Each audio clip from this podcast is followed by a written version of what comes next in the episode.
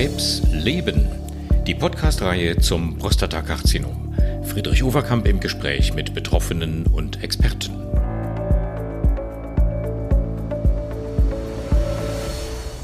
Hallo meine Damen und Herren, guten Tag, guten Morgen, guten Abend, wann auch immer Sie uns zuhören. Sie können uns ja zu jeder Tages- und Nachtzeit anklicken, wann immer Sie mögen, wo immer Sie mögen.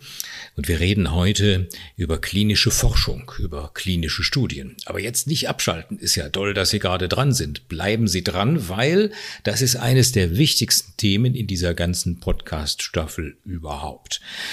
Es geht darum, mal die Frage zu erörtern, wie kommt es überhaupt zu dem Fortschritt, den wir heute haben? Warum gibt es so viele gute Medikamente, die es früher nicht gab? Also ich komme ja aus dem vorigen Jahrtausend. Ich kann mich gut erinnern, wie das in den achtziger Jahren zum Beispiel war. Da war ich an der Universitätsklinik in Essen, damals noch junger Assistenzarzt. Da konnten wir kaum helfen. Das Einzige, was wir hatten, war eine grobe Operation, ein bisschen Bestrahlung mit vielen Verbrennungen und grobe Chemotherapie. Und die Patienten starben im metastasierten Stadium fast alle in sehr kurzer Zeit. Das hat sich gewaltig geändert. Viele Krebse sind heilbar geworden. Viele sind jedenfalls über sehr lange Zeit, sprich über viele Jahre, gut unter Kontrolle. Und das gilt insbesondere für das Prostatakarzinom, das ja der Haupttumor dieser Staffel unserer Podcast-Reihe ist. Und ich würde mich über die Frage, wie ist dieser Fortschritt zustande gekommen und wie können wir diesen Fortschritt noch weiter beschleunigen, gerne unterhalten mit Professor Axel Merseburger, dem Direktor der Urologischen Klinik in Lübeck. Hallo Axel, ich grüße dich. Hallo Friedrich, grüße dich auch. Klinische Forschung und klinische Studien sind wirklich was ganz, ganz Wichtiges. Ich glaube, das können wir beide so aus tiefem Herzen sagen, weil wir erlebt haben, du als Forscher, als Universitätsarzt sowieso, aber auch ich in mehreren Jahrzehnten der Patientenversorgung, wie viel die klinische Forschung bringen kann. Trotzdem, wir müssen auch immer noch Vorbehalte abbauen und wir müssen Menschen sachlich aufklären, die mit dem Angebot, an einer klinischen Studie teilzunehmen, konfrontiert werden. Erstmal meine erste Frage an dich als Universitätsmediziner zum, zum Stellenwert der klinischen Studien in der Uroonkologie, speziell beim Prostatakarzinom. Was hat's gebracht in den letzten zehn, fünfzehn Jahren und wo siehst du die nächsten Fortschritte der klinischen Studien in den kommenden Jahren?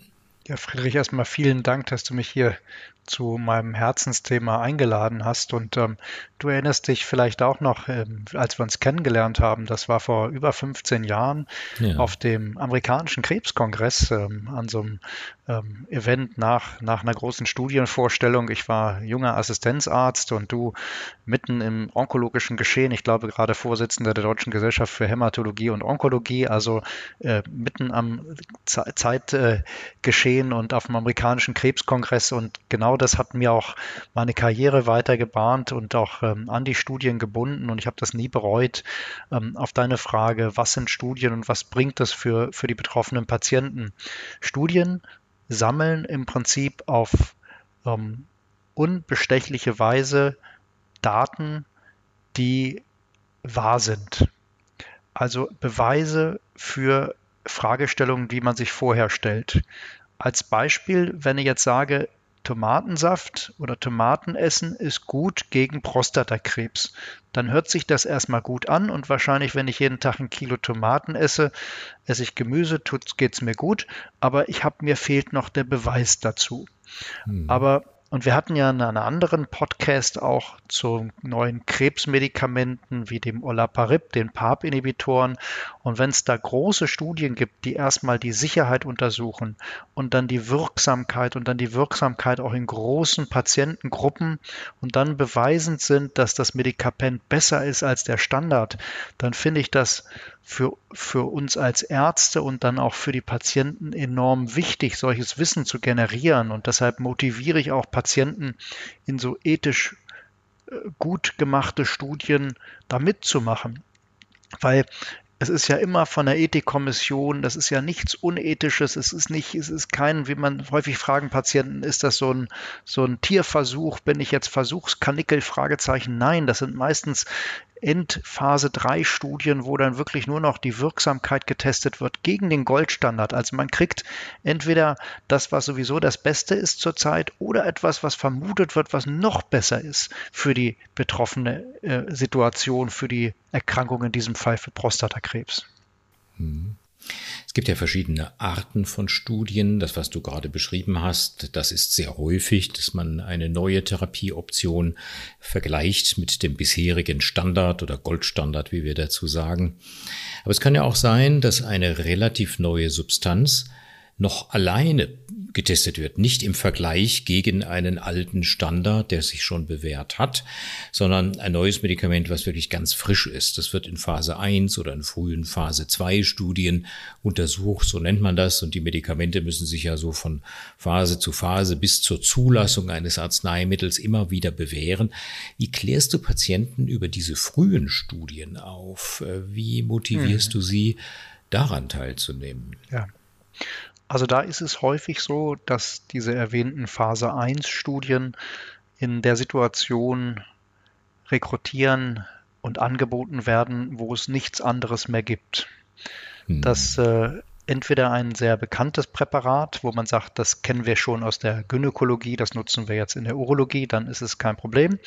Aber ähm, wenn man noch nicht so viel über die Substanz weiß und in der Phase eins auch die Sicherheit und vielleicht auch die Dosis untersucht, was ja durchaus mit höheren Risiken verbunden ist, dann ähm, ist das sicher, sicherlich schon etwas, worüber der Patient, die Patientin aufgeklärt gehört. Das ist ja ganz wichtig im Rahmen jeder Studie, aber gibt ja auch die Chance, einem ganz spannenden Medikament, was vielleicht eine ähm, eine Wirksamkeit, eine sehr, sehr gute Wirksamkeit hat und noch lange nicht für die Patienten verfügbar ist. Das ist ja etwas Phase eins, das bis es dann zugelassen ist, sind meistens drei, vier, fünf Jahre. Das heißt, die Patienten kommen an ähm, Entwicklungen ran, die man sonst erst in fünf Jahren kriegen könnte, mit dem mhm. gewissen Nachteil, dass gegebenenfalls die Wirkung auch nicht da ist, aber im Vorteil, dass man sonst alternativ nicht viel Möglichkeiten hat zu behandeln. Das glaube ich,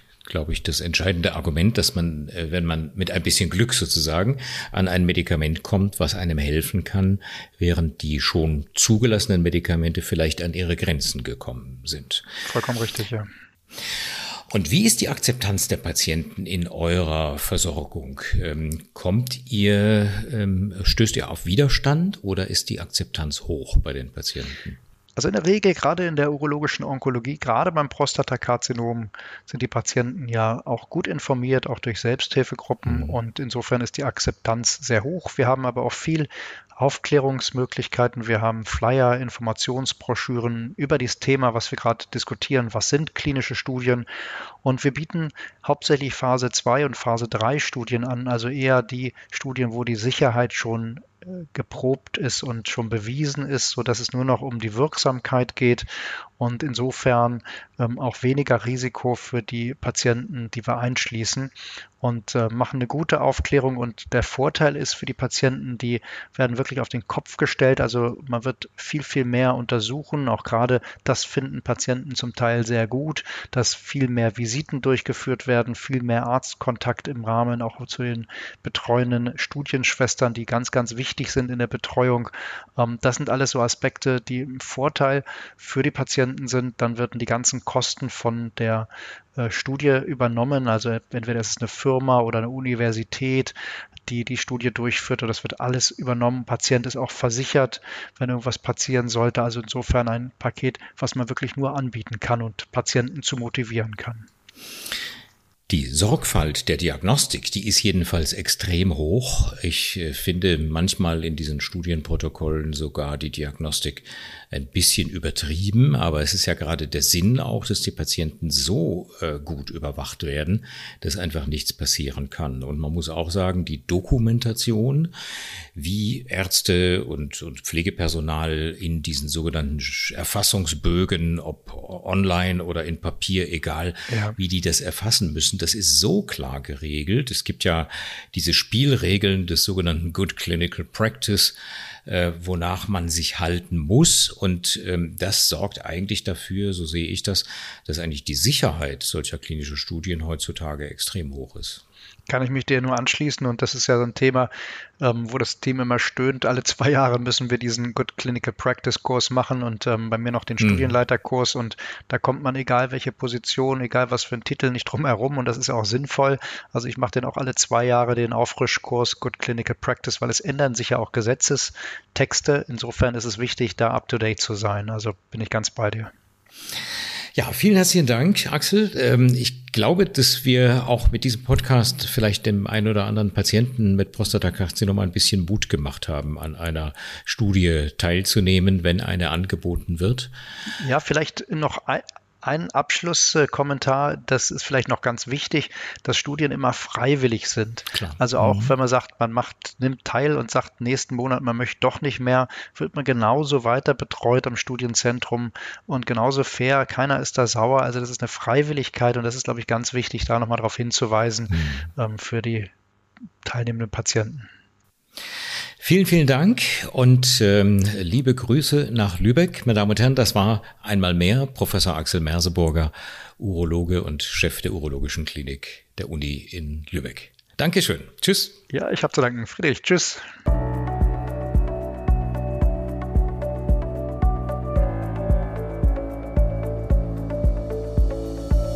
Krebs leben. Die Podcast-Reihe zum Prostatakarzinom. Mit freundlicher Unterstützung von Hexal Sandoz.